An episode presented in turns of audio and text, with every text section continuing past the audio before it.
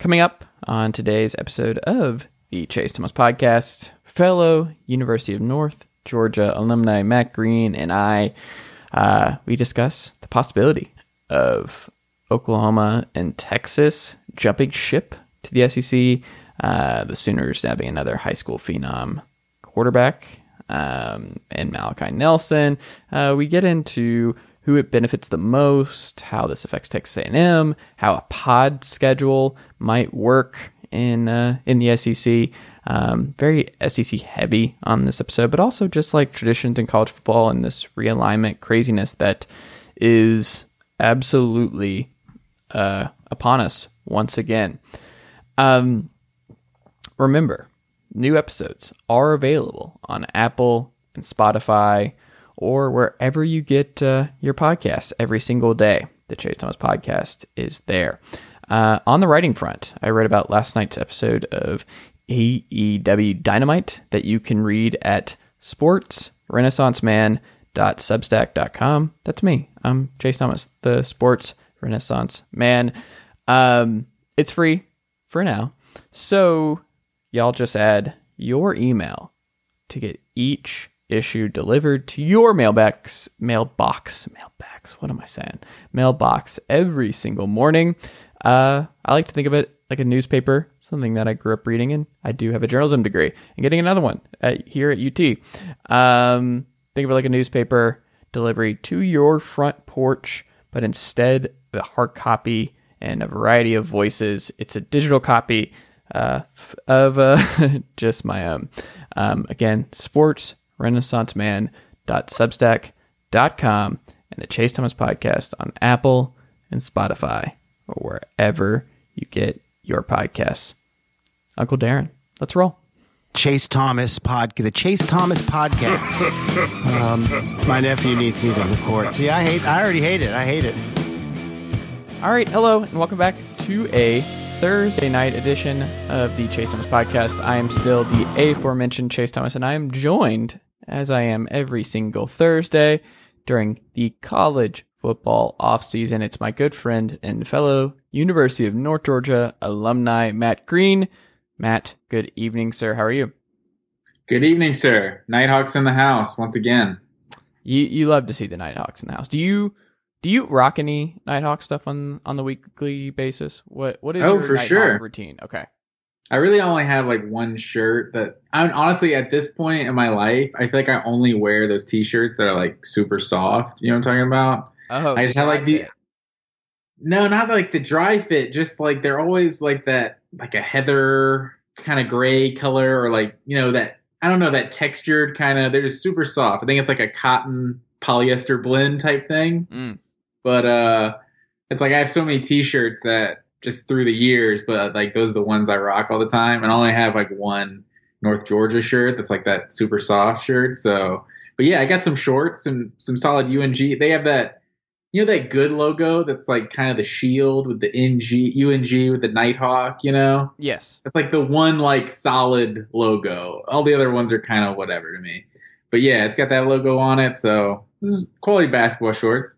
Well, I got like a, a, a distinct, or like off in the distance, a a shaded away UNG logo on this very podcast. Have you noticed it when you're looking at it? Um, no. I wonder if other people What are you notice it. What in your logo? Yeah. Oh, I didn't even notice the Nighthawk. Uh, I'll have check. I'll have to look for that. Look and tell me if you can find it. It's a classic "Where's Waldo" situation. your, your classic Where's Waldo? Um, Matt Green, what uh, what is new with you since we last spoke last week?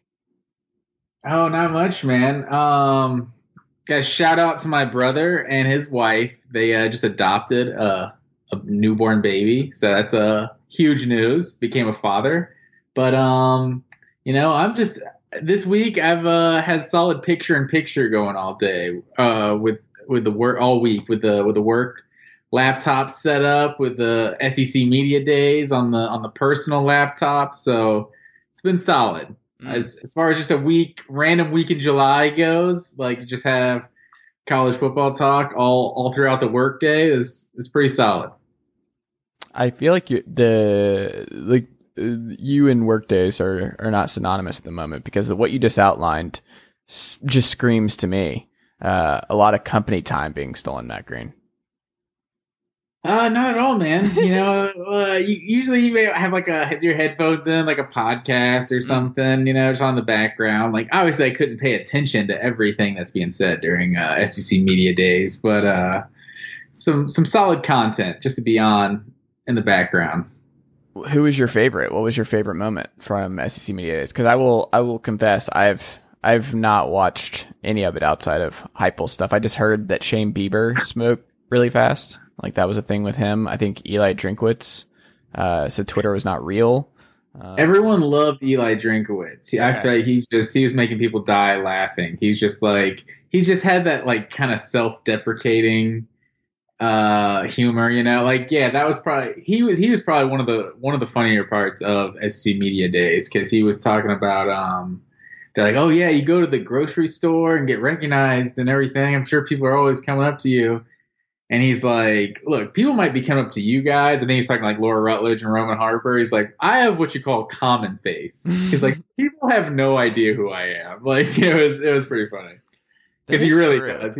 He just looks like some guy with glasses. Like, that is true. I, I would not, I guess, I don't, I would, I think I'd still just know too much about college. I, I would, I would be able to point him out, I would say. Like, I would be I would like pause because I I would wonder why I'm seeing him there, but I do think I would recognize recognize him. Like I don't know, but that would be one of those yeah. people. Like I remember I saw a Georgia football player.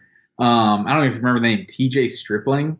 Super random, like four star recruit. He never really played at Georgia, but I was at like Lake Lanier, like Memorial Day or something. I was like, dude, you're T.J. Stripling, like six five, you know, black dude, like super long dreads. I'm like, like super diesel. I'm like, I know who you are. He's like, no, I'm not. That's not who I am. I don't play for Georgia. You know, I guess just trying to like be low key or something. But it's like if he like if this guy told you if you thought he was Eli Drinkwitz, he's like, "What are you talking about?" You'd be like, "Oh, I'm sorry to bother you, sir." Yeah, like, you just keep moving. you know what I mean? But some people will tell you, "No, I'm not him." You're like, "Uh, I'm pretty sure you're him." Mm. There was a there was a time. Um, we'll move on after this, but I was at a Hawks game a few years ago, and this was post Wes Wilcox, Mike Budenholzer. Um, actually, no, I guess Mike Budenholzer was there, and he just had the president of basketball ops title, and Wes was like in his last year before he he moved on. Um, this was after Budenholzer got the whole president of basketball ops and like the dual dual role thing in Atlanta um, after Danny Ferry stuff, and he was like two rows up from where I was uh, with a buddy of mine, and he could just like that's the thing about NBA general managers. Like you could just hide out. Like no one has any idea. Like Alex Anthopoulos could absolutely go to a, a Braves game, like sit wherever, and no one. I, I shouldn't say no one, but by and large, the majority of people will not recognize this man. And I think that's true for most front offices, front office types. But Wes, I recognized, and I just like, hey, what's up, Wes? And he like turned and was like extremely confused that someone had recognized him in the stands and like people were asking me they're like who is that? And i'm like that's the hawks general manager the guy like constructing this team that you're watching. He's he's right there. And they're like oh huh.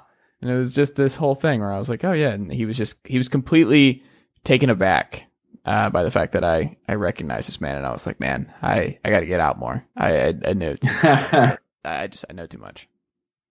That's funny um, yeah, the other some of the other funny things in in SEC media days. I don't know if you heard Kirby Smart talk about uh, Quavo texted him as soon as like the NIL stuff happened, and he uh, and he said, "Tell your players not to be thirsty." So to hear Kirby Smart say thirsty, I don't know. It was uh, it was just kind of funny. I don't think that text happened. You don't think so? You think that's made up? I think that's made up. I don't believe Quavo Hot has take. Kirby's number. There's no way those two are texting back and forth. Kirby's Why not? I mean, Kirby's Kirby's always uh always re- texting people. I'm sure, like he's always contacting. I feel like Quavo's big time, and like the Rose Bowl, like he was super visible, like on the sidelines. He's been on the sidelines like multiple Georgia games, like in the locker room and stuff. So it's definitely possible. Like I feel like famous people respect other famous people. You know what I mean? Like he's not going to give his number to you, but whoa, but, shots but fired. Quavo. maybe one day. You are verified. But... I don't want his number though. I don't care. Like none of these guys are really all that interesting. That like I would I would love to have their their number. Like who No, that's who would actually be interesting to talk to? Like who do I want to text back and forth with?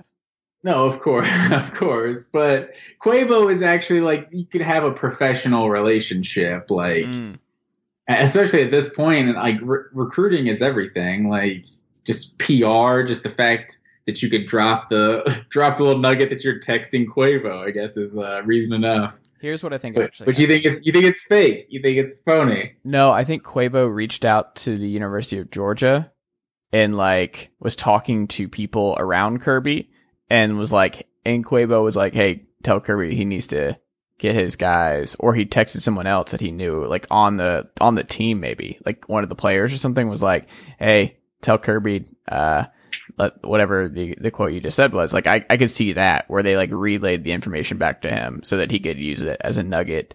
Um, at media day. I just I I, I could You just wrong. don't want to believe. You just don't want to believe that Kirby is texting Quavo. You just don't think he's you don't think he's cool enough. What is it?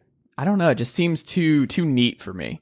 Too like oh yeah, Quavo the Atlanta super fan texting with Kirby Smart. Um, I don't know. Just uh, I don't buy it. I'm gonna have to say I don't buy it. There's like I don't even know like who.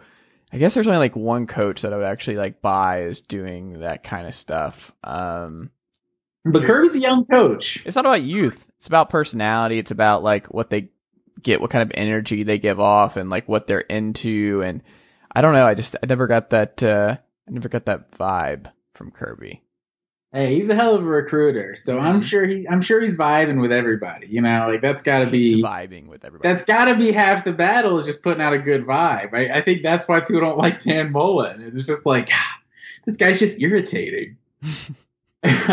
he's just like he's just a goo he's a goober. Like I don't know how else to describe him. Like I don't know. Georgia fans, I just don't think are going to be healthy this year if Emory Jones is better than JT Daniels and Florida. No, plays. I don't think anybody's ready for like people talk about Emory Jones. Like he, yeah, he could be something, but I don't think anyone's truly ready for him to be like one of the best quarterbacks in the SEC. Like that's right there. It would not. that would make all. Florida the surprise of the SEC by far. But I mean, he has some ability. Like, yeah, he could be like a good player. But I'm saying if he's like elite, like I don't know, like for real, like putting Florida in like national championship contention, like that's that's gonna be that's gonna shock everybody. Like, I mean, there's people like Phil Steele predicting Florida outside of the top 25. Like, there's people predicting like nine and three seasons, like that kind of thing.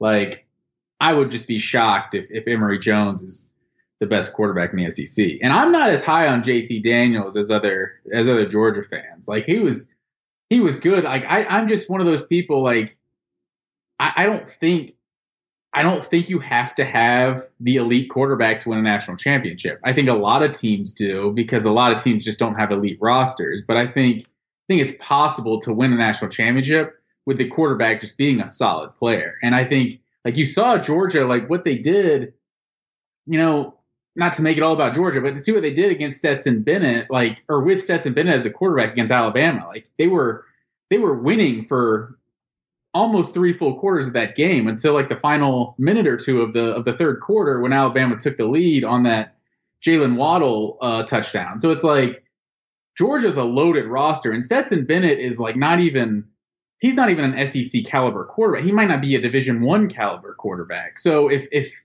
if Jake Fromm was the quarterback on Georgia last season, like just an just a solid quarterback, I think that team is significantly better, probably at least good enough to beat Florida. Maybe still not going to beat Bama, but like I think and JT Daniels, I'm not as high on everyone saying he's going to be a top 10 pick and all that, but I think he's just he if nothing else, he's definitely solid. And that's all Georgia really needs. Like a, a guy who can who can hit some receivers running downfield, and he showed he could do that last year.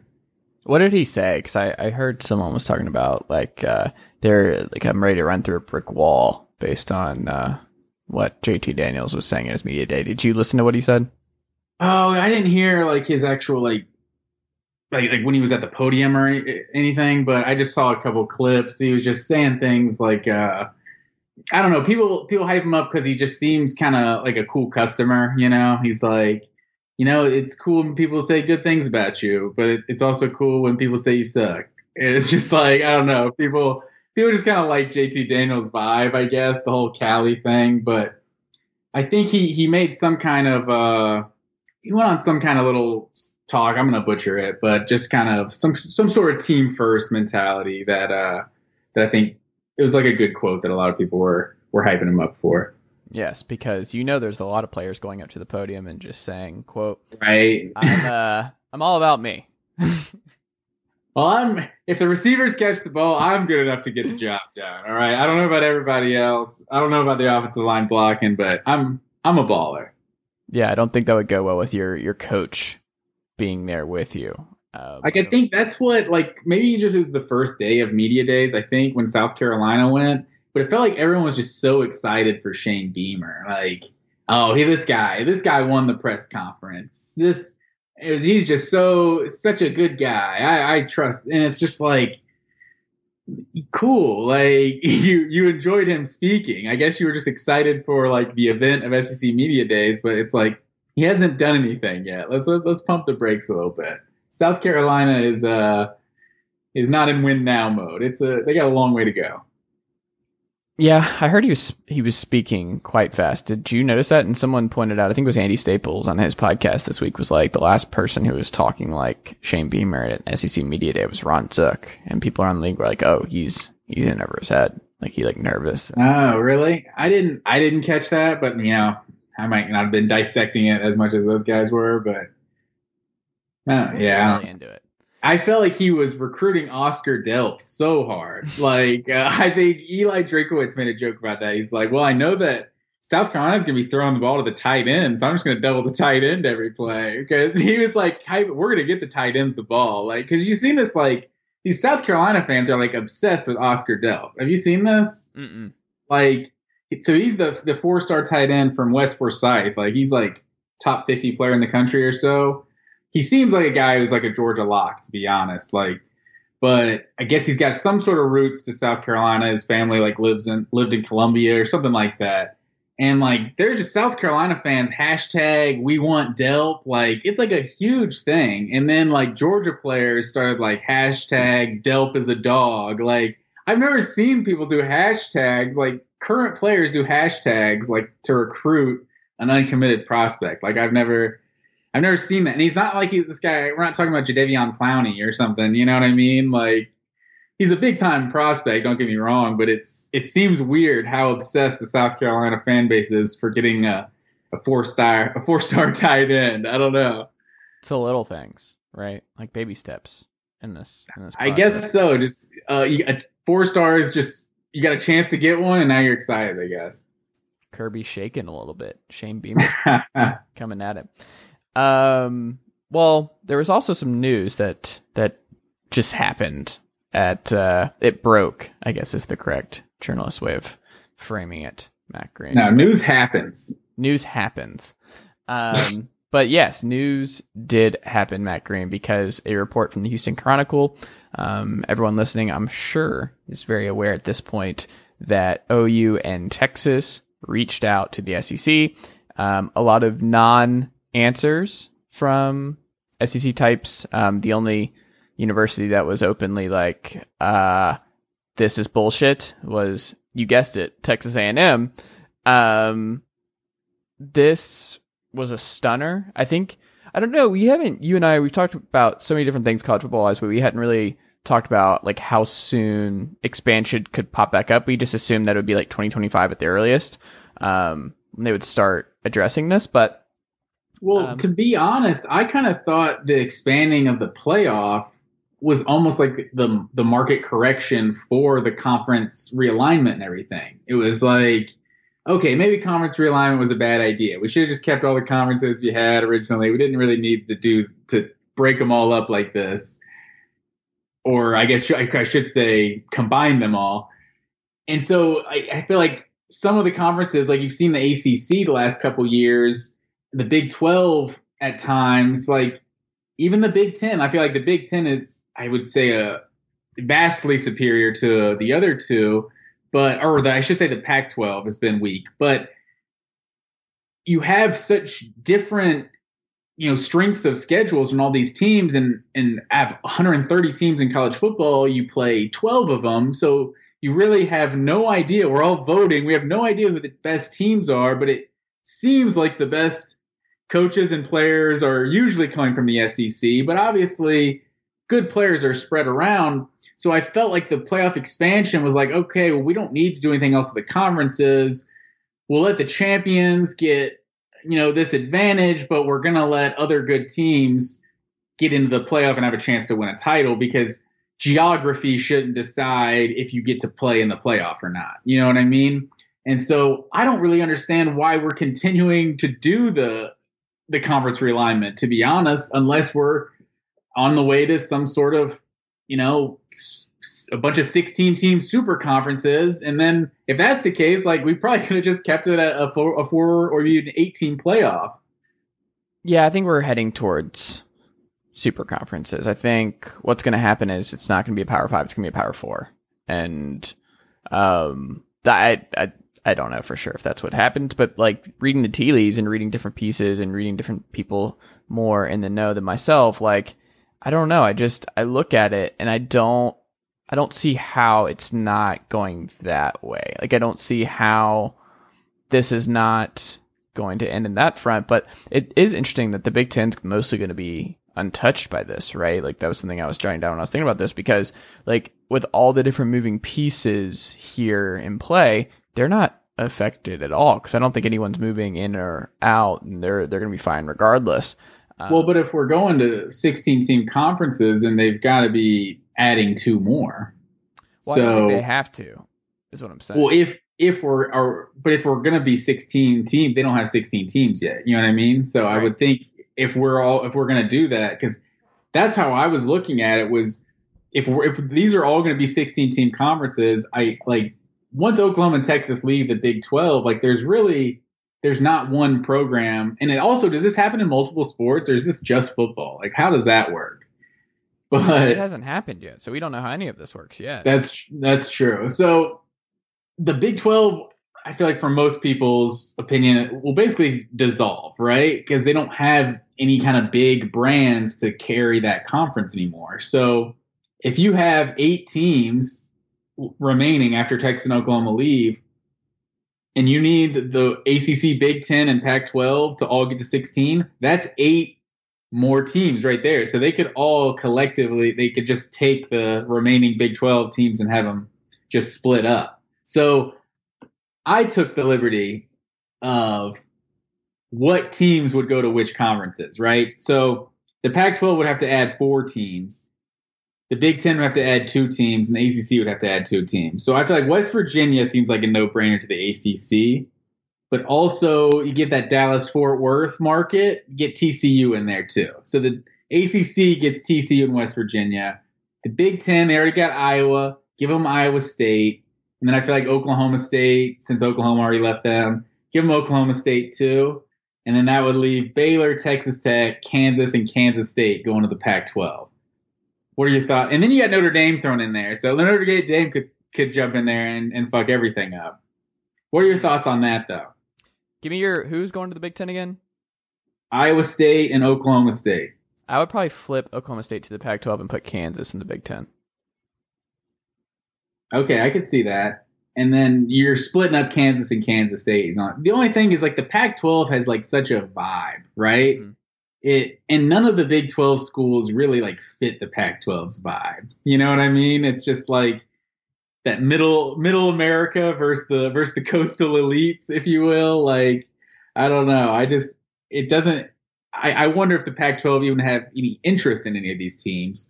And you also like I don't really understand how how they do make the decisions on on conferences, right? Because we we think about everything geographically, like oh Central Florida, they would fit right into the ACC. That would make sense. But then you know, there's all these politics that go that are involved of oh these teams don't want them in the ACC because I've heard I heard someone mention that there's some sort of clause that like Kentucky, Georgia, Florida, and South Carolina have all agreed to of like none of there's never going to be another SEC team in those team states. Like it's something they've like agreed on and like hmm.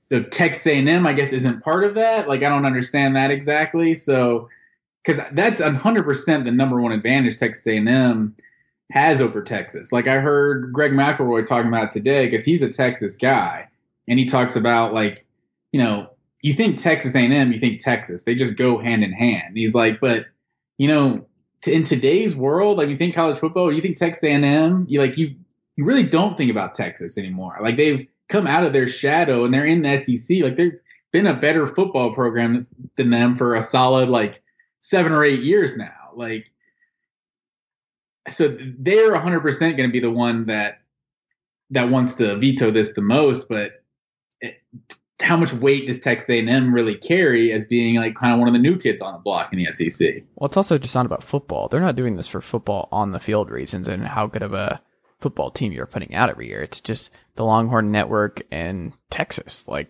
they're they're they just see the the money signs. Like that's all it is. Like A and M has been a great get for the SEC, but if it comes down to money, like just the brand of Texas is always going to be the bigger than the brand of Texas A&M. But something I was thinking about too, and I don't know if McElroy spoke to this, but like we've talked about this, and people I've talked to um, from InsideTexas.com and uh, Barking Carnival and all that stuff. Um, just the Texas people that I know, where it's like the boosters run that school and the boosters make that job so difficult. That's the reason Texas is not Alabama. It's just the all the politics and all the craziness that goes on behind the scenes. Just Greg Sankey, where the SEC is such a well-run machine right now, where everybody gets a, gets along for the most part. Um, ADs all work together. They keep it moving. They're basically the leaders of college football. If you bring in these Texas boosters and you bring in this Texas culture, I don't know if they're going to play well with others because they are so conditioned to having their own way and running the Big 12 and the Big 12 just being their place, even if they're not dominating on the field. It's still, it's still just when you think Big 12, you still think Texas. And then from the OU side of things, there is like they have it made quite nicely in the Big 12, running the gauntlet, getting five star. Like they just got another five star quarterback, uh, Malachi Nelson coming in there. You got Spencer Rattler, you get the transfer, you get Kyler Murray's everything.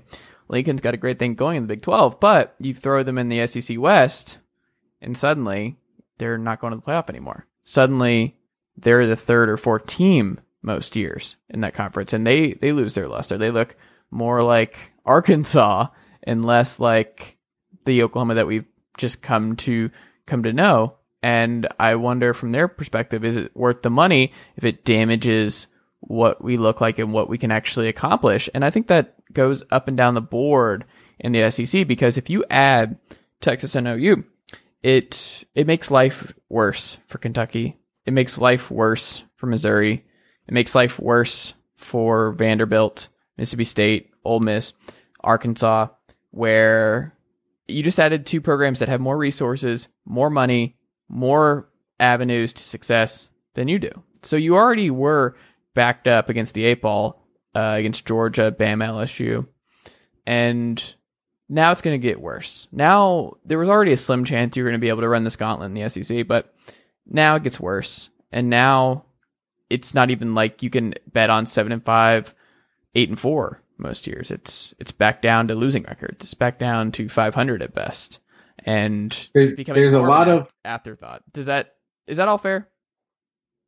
I mean, I could definitely see that. I um because those teams like there's the bottom half of the SEC. I think is is weaker the last five years than it than it was the previous five to ten years. Mm-hmm. Like I, I think I think the expansion of the SEC really really hurt the bottom of the conference. It seems at least at least at least seems worse than it once was. But this is gonna this is so interesting because it's gonna settle so many like hypothetical Twitter debates that never get settled. It's just people arguing at each other. Oh, if Oklahoma's an SEC, oh, they go eight and four every year. You know what I mean? Because Oklahoma is one of those programs that like I feel like they have an elitist vibe about them. You know what I mean? Like they're they know they're one of the blue bloods of college football, and they they kind of turn their nose up at anyone that isn't a blue blood. You know what I mean? But with what Oklahoma, it's been a while since Oklahoma has won national championship, and there's been so many of these big games that they've lost in recent in recent uh, history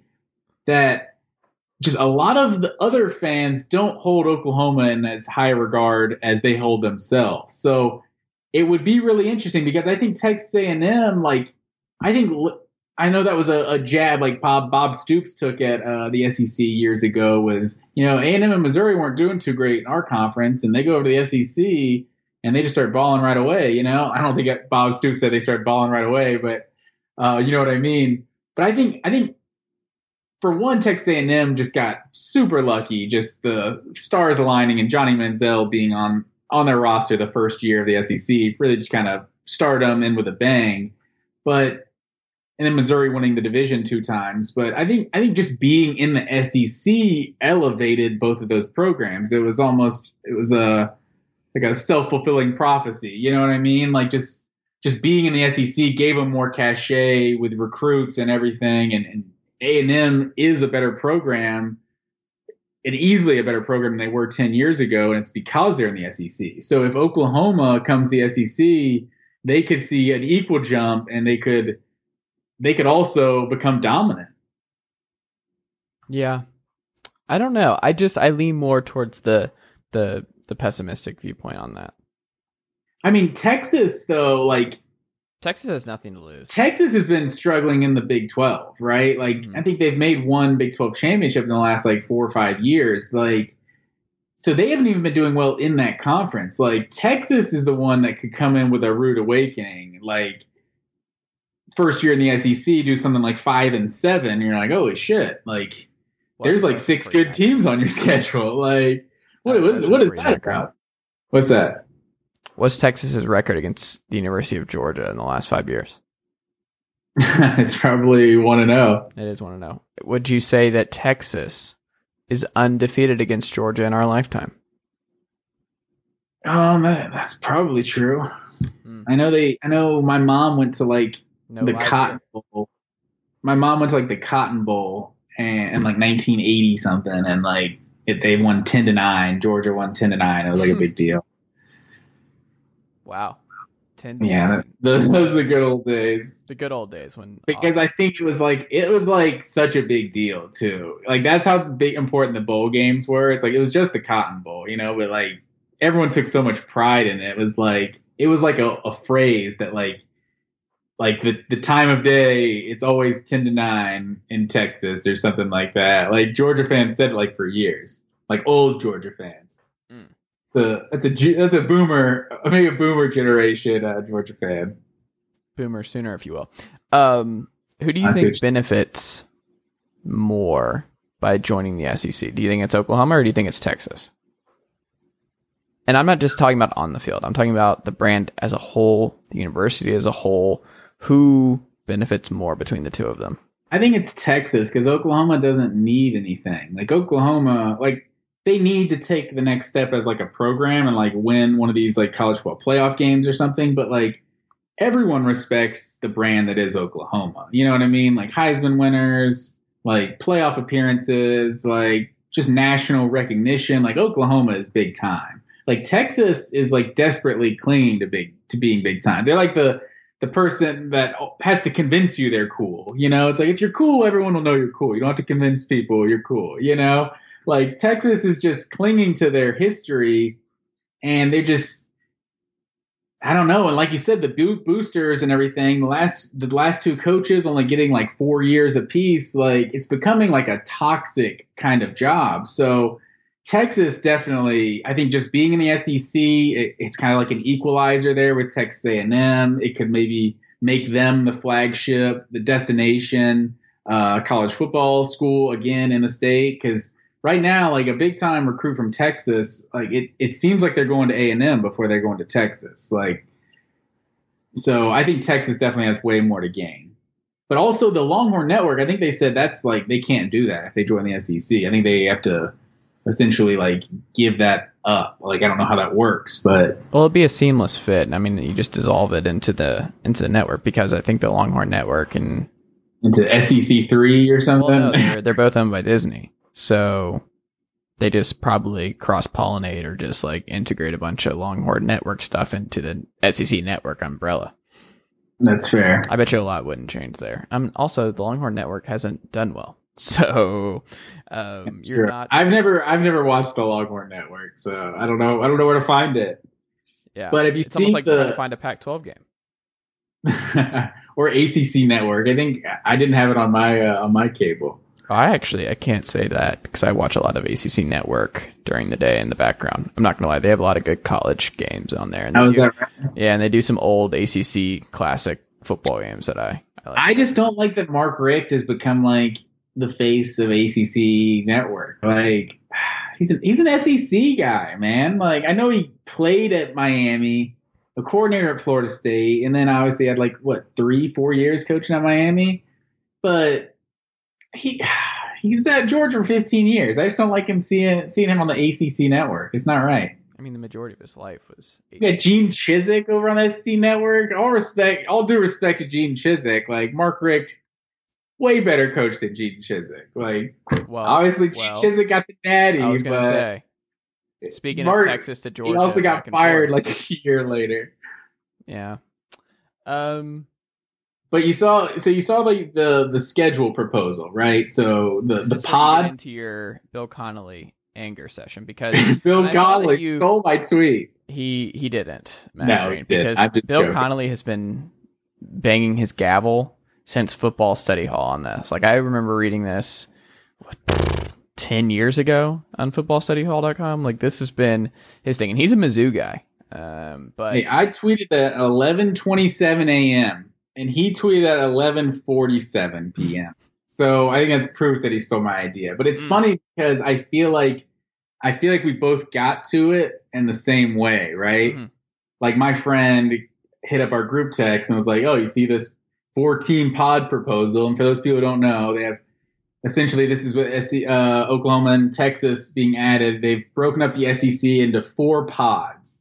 You got Florida, Georgia, Kentucky, South Carolina in one, Alabama, Auburn, Tennessee, Vanderbilt, LSU, Mississippi State, Ole Miss, Texas A&M in one, and then the last one is Arkansas, Missouri, Oklahoma, and Texas.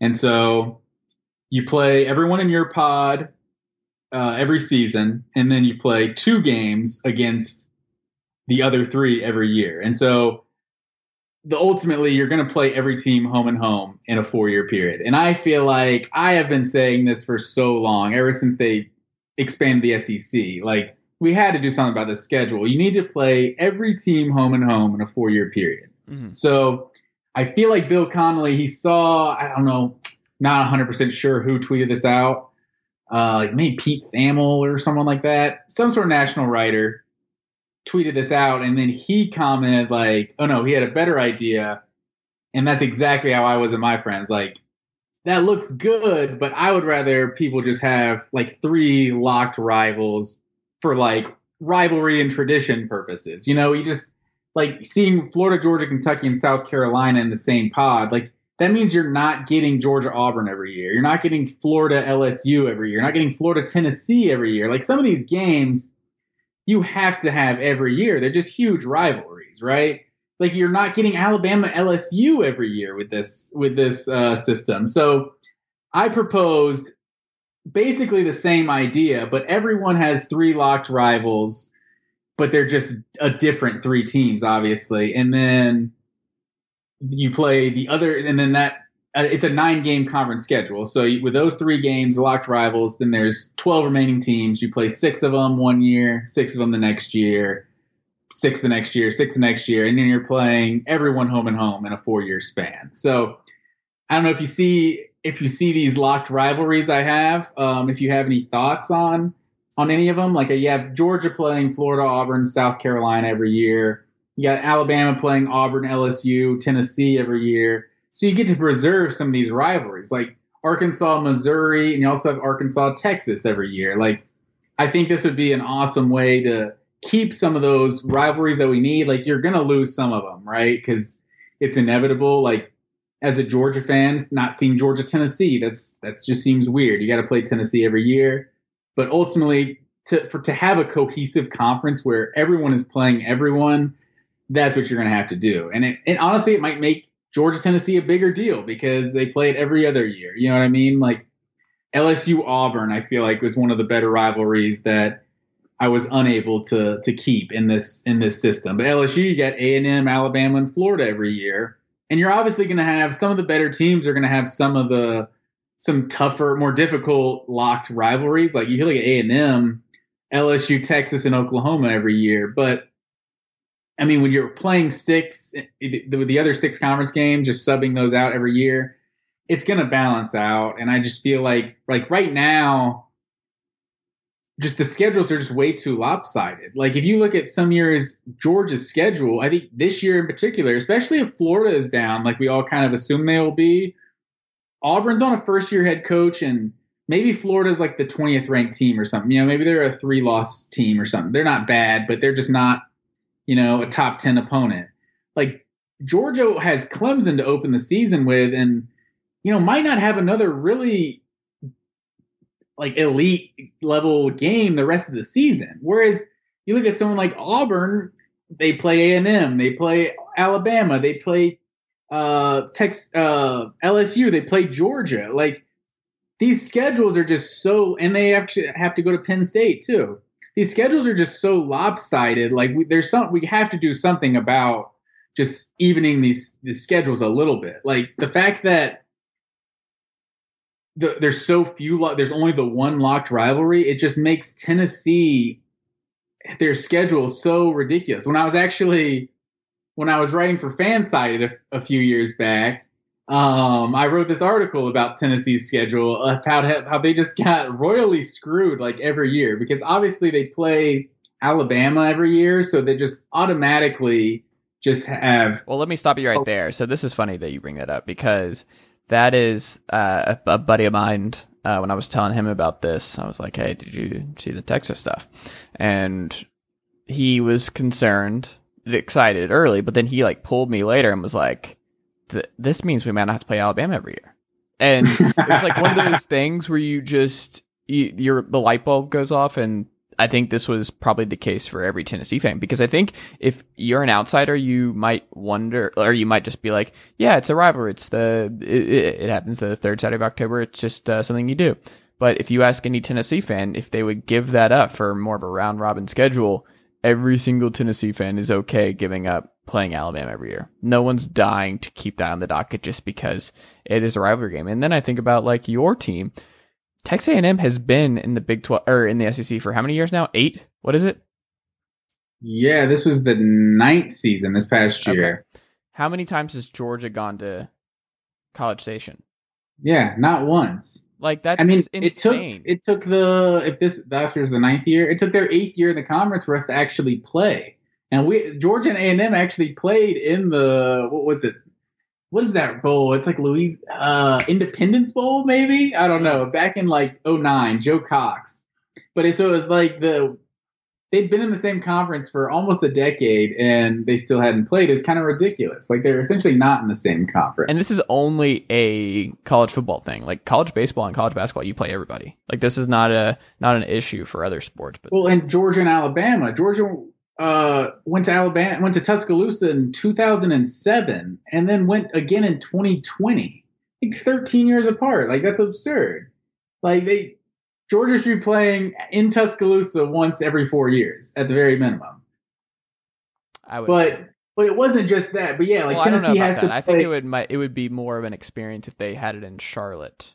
Um, at Bank of America, so they kick off college game day. Bryant Denny Stadium's great, but uh, Nissan Stadium that would be way better, right?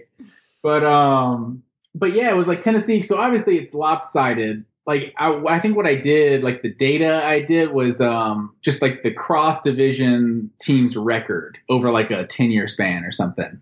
And Tennessee was just absurdly higher than everybody. Obviously, one was because Alabama, but it was like just the unluckiness of their of the rotation. It's like the year they play LSU, it's like LSU is like number one or something. The year they played Texas A&M, Texas A&M was really good. I think they played Auburn, Cam Newton's year. You know, it's just like it was just the most unlucky schedule ever, and mainly because of the Alabama thing. So unfortunately, in my situation or in my scenario, I'm still keeping that third Saturday in October. You got to keep Tennessee, Alabama, but the fact that Florida and Georgia are also going to be playing Alabama every other year, it's like, okay, well then I'm not I'm not that mad because everyone is playing everyone. You know what I mean? So I had Tennessee playing Florida, Vanderbilt, and Alabama every year. Like that seems like the three games Tennessee has to play.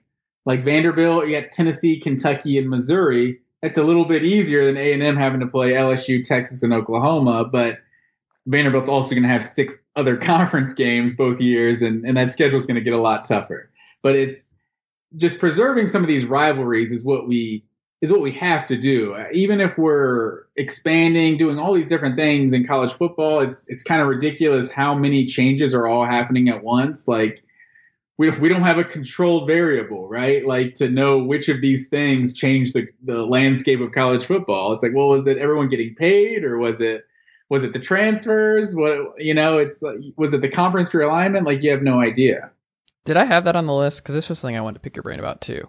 Was if yeah, I have this down here because like I was thinking about this today, and this is something that I think where Twitter is not a good indicator of like uh, really anything, but um, when you talk to normal people, they they're just like I don't. They're in over their head. Like if you're an you're a casual college football fan, you're keeping up with this and you're seeing these these headlines and you're like, wait, what? Who's where? What? Why? Like it's overwhelming. I think to have this much change. Um, and I think this is just the nature of where we are as a society because um, I'm I'm generally speaking uh, not uh, how do I frame this? I I bat a curious eye when the elderly complain about kids today or things like that. And I I think it's just part of the aging process is you everyone thinks that their generation was better than the other one or this, that, and the other. But what I do think is is true is that things are changing way faster every year now than it ever did for previous generations. We're like things were just the same basically from the 80s to the 90s. Like a lot of stuff was like college football was relatively unchanged. The NFL was relatively unchanged. And we didn't have these just monumental changes all avalanche at once. And I think it's kind of overwhelming for, for casual fans. And it's kind of overwhelming for me where I'm like, man, you know, one of the beautiful things about college football is that it's not, uh, I think pure is a little too naive, but like, I know what I'm getting. I I know like it. I just I know what kind of rivalries are happening. I know who hates who. I know that these guys are here and this means this for this team. Like I just I worry about how much is changing so quickly that like we're losing just the the fun nature of it just being this this thing that we just know. It's like that good trusty jacket that we all like to rock in the fall. It's just like it's just there. You like to know that it's there. And now you are like in a couple years, we're gonna look at college football sidelines and we're gonna be like, I don't really recognize this sport as much as I did. And it's not like it is for older people where it was like they might feel that way after 50 years. We're gonna feel that way after two. Well, yeah, and the SEC with the whole, you know, it just means more and everything. Mm. I feel like that's why Texas and Oklahoma, everyone hears that and it's like, honestly, bring it on. Like Texas, Oklahoma, I feel like they fit right in with like that culture that is the SEC. You know, like every ten of the teams in the conference think they should be winning the national championship every year. You know, it's like that's obviously not how it works. But you're gonna see some of these other conferences. You know, just because you have to take somebody, you're just gonna see fits that are just weird. You know, it's already weird seeing West Virginia playing in the Big 12. Like, you know, maybe if they move to the ACC, like that'll that'll kind of make more sense just to your brain geographically. But like even like Nebraska, like Nebraska had all these regional rivalries with Oklahoma and Colorado, and now Nebraska is just this irrelevant program, kind of in the middle of the country, almost in in no man's land. Mm. You know, like literally, and and it's it has to have hurt Nebraska's brand, even if even if uh, the the fans are still showing up and packing out the stadium, there's just there's no real like energy around any games that Nebraska plays anymore. You know what I mean? It's like there's oh, they play Ohio State, like, oh, that's a big game, but Ohio State's to murder them for one. And there's no, Ohio State has no animosity towards Nebraska, right? It's like, I wish we could like make some trades after all this is said and done. Like, can we bring Maryland back to the ACC? You know what I mean? Like, Maryland is irrelevant in the Big Ten and they just don't fit. It just, and I feel like if you get in the wrong conference, you have the risk of just kind of just destroying your brand because you're with a bunch of teams and you're not in their geographical area, so they don't really care about you and they don't care about the rivalry or anything. Like Missouri, I think had the fortune of winning the SEC East when they did. Like that was what their second and third year in the SEC. Then it it just kind of legitimized them right off the bat and Whereas someone like Maryland has gone to the Big Ten. Yeah, they've had a, they've had a couple good basketball teams here and there, but like they're they're just Nebraska and Maryland just don't fit in the Big Ten. And if you just see more games like this, like like I always joke with like my friends, like, oh, yo, this is just your classic uh, Big Ten matchup of of Nebraska and Rutgers. You know, like yeah. you just see so many of these games. They're just like this. This doesn't fit. Like sports fans they can accept change, but they just need some sort of tradition to know like like th- these these these teams playing they don't like each other. This this makes sense to me. Like um Tori always jokes uh, we had this like running joke with us like we saw Michigan Wisconsin playing one time and she's like they must hate each other, right? And I was like I mean, I guess like it's it's not like a historic rivalry or anything, but I'm sure it's like Georgia, Tennessee or something. I'm sure Michigan and Wisconsin have uh, some some beef or whatever. But now, if there's any time I see Michigan and Wisconsin playing, I'm like, uh oh, it's the biggest rivalry in all of college sports, Michigan, Wisconsin. So, but you just need some of those rivalries that some of those regional uh, matchups that make sense. And I feel like that's what we're losing. And it's obviously because of money and getting the TV revenue and expanding the, the markets and all of that that type of stuff. But we just you can't you can't make people not familiar enough to know what they're watching. I'm excited to see uh, what uh, what the the NIL continues to do. Did you see the Bryce Young already over a million dollars in endorsements? I've heard that. That's wild. that's wild. He hasn't even played it. He hasn't even started a game. I, I I I mean, this is bad news for the G League Ignite. I think um, that will not last long with the, these rules. I think if that was the main reason guys were not going to Syracuse and UNC and stuff anymore in Kansas, and now college basketball, which I mean, not even close to college football in terms of the level of behind the scenes uh, shadiness that um, now is going to be at the forefront. Uh, so I'm I'm excited to see the best prospects go back to college, even if it is just for a year. But I think well, and it's also it's also one recruit just makes such a bigger difference in mm-hmm. basketball. Like just you get two or three guys, like you got a championship roster. Like a college football class, if you get two if you get two or three of the top ten players in the country, that's you know, that's amazing. But you still need twenty more recruits in that class. I don't know. I think Cam Miller is going to be enough for Tennessee next year.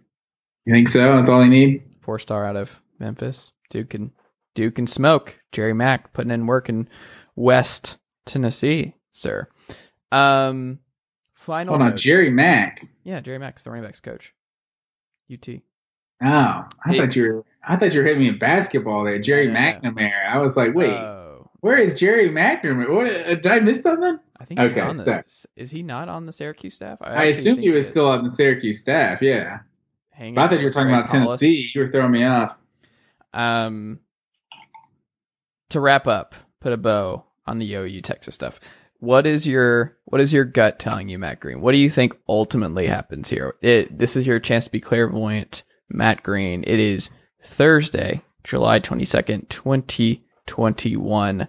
What do you think ultimately happens with OU Texas expansion and uh, all that?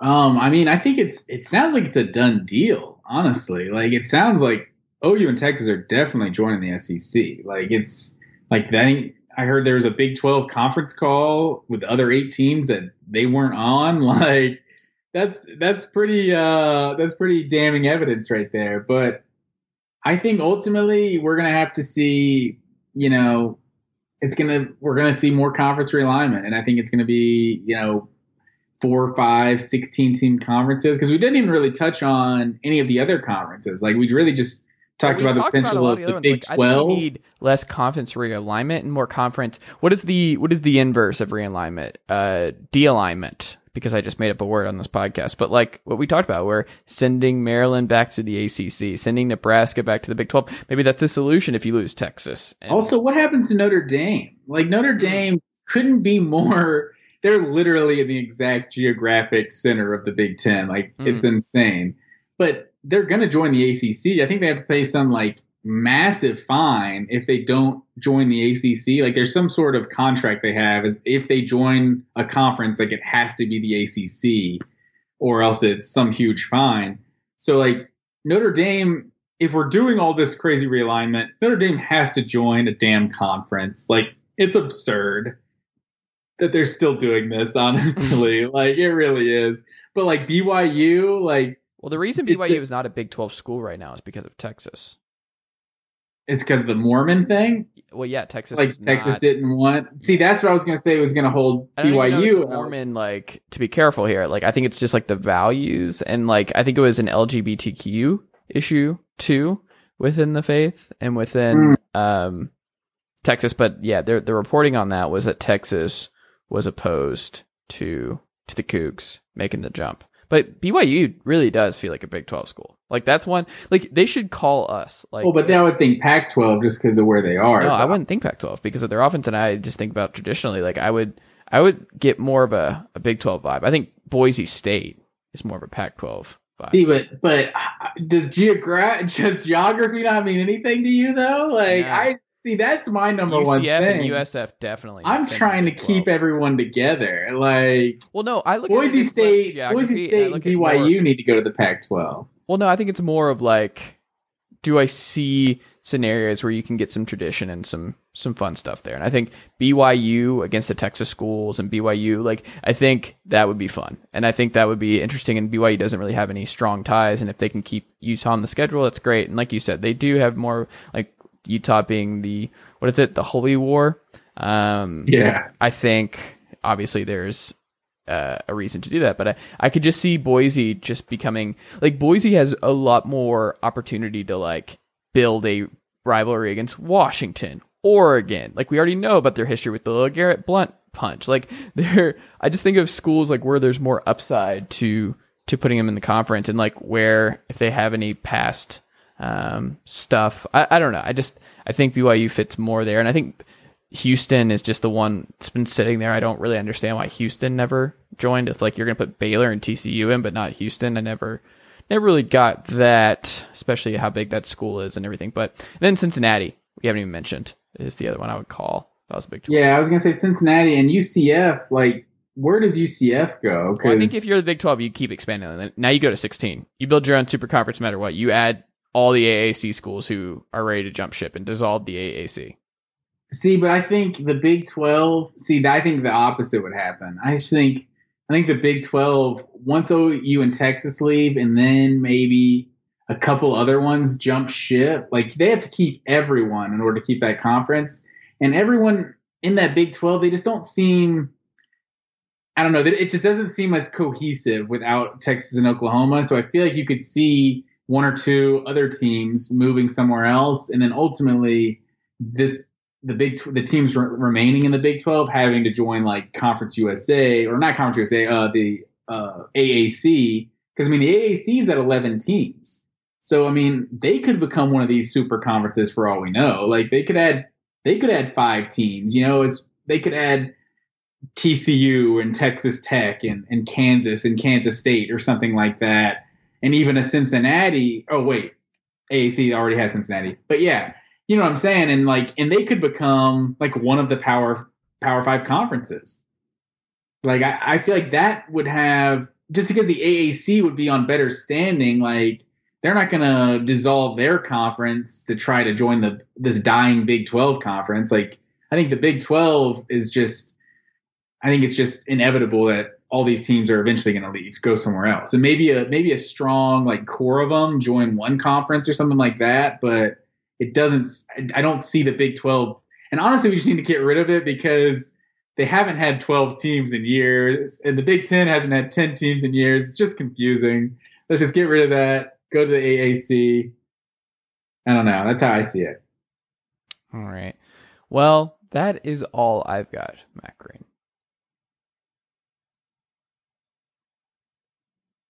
That's all I got, man. That was a long pause. That was a real long pause. It was. long.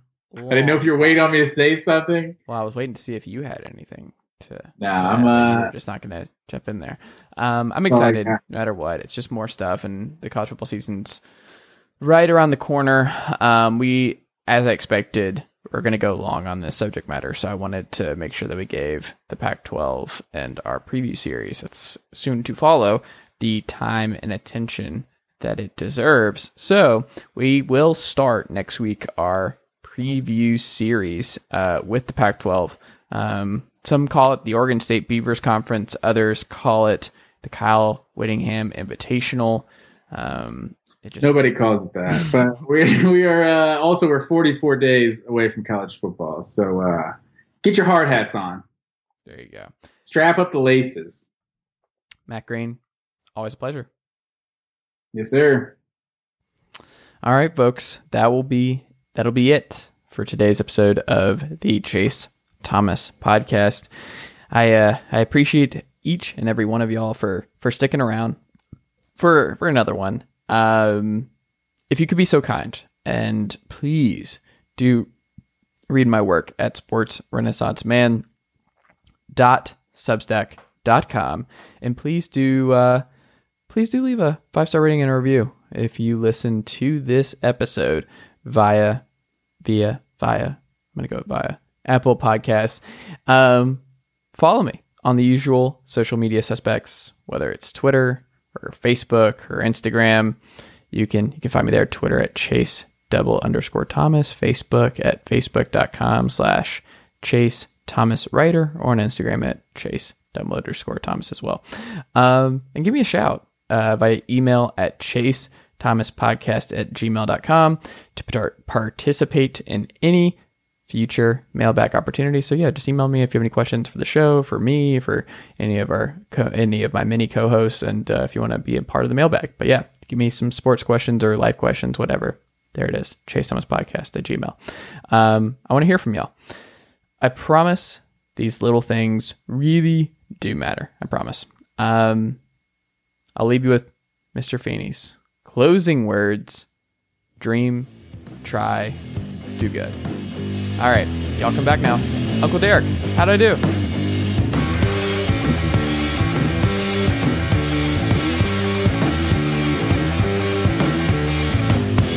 Nicely done, nephew. Chase Thomas Podcast. Hell yeah.